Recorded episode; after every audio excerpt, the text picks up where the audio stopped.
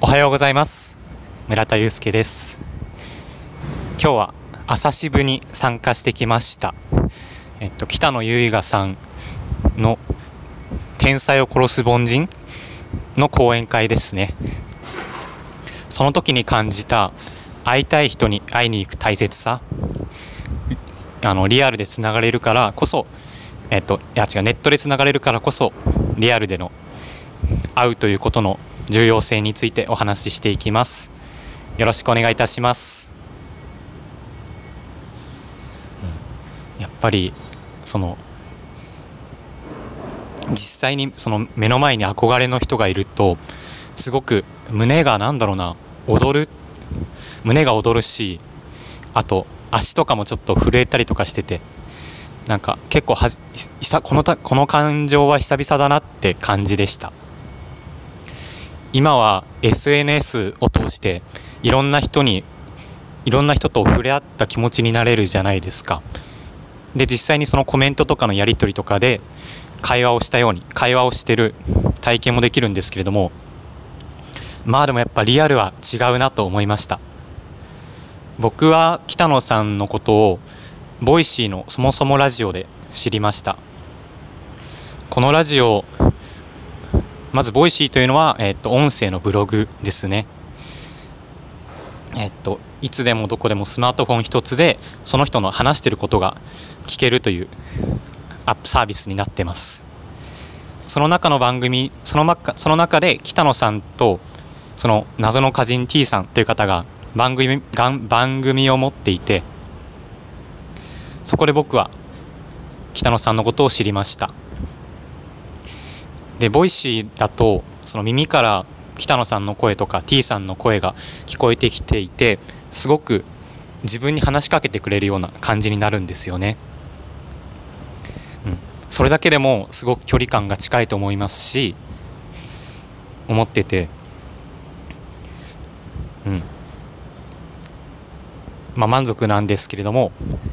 やっぱりなんか会いたいと思ったら会いに行くっていうのがすごく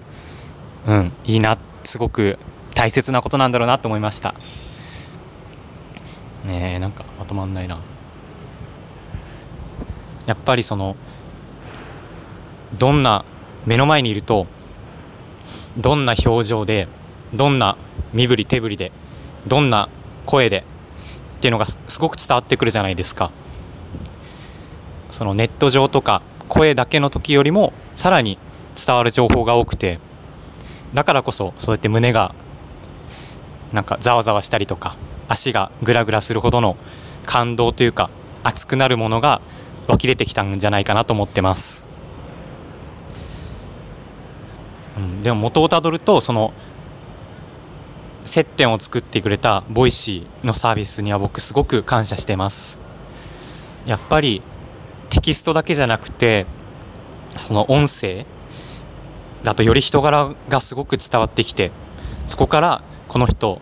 のこと好きだなとか尊敬し応援したいなって思うようなきっかけをくれたんですね。だからそのきっかけをくれた Voicy にはありがとうって感じてます。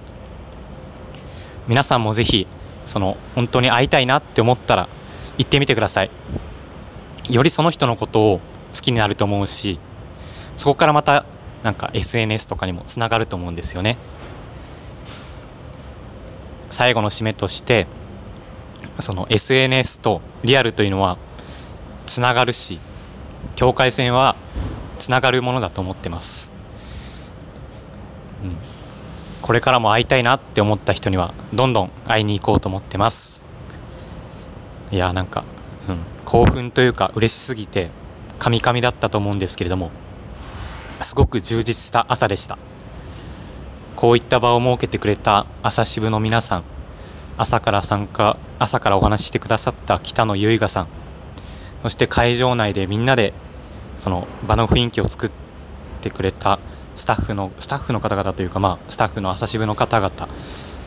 参加した方々本当にありがとうございます。今日一日元気に頑張れそうですはい今日も元気に行ってきます。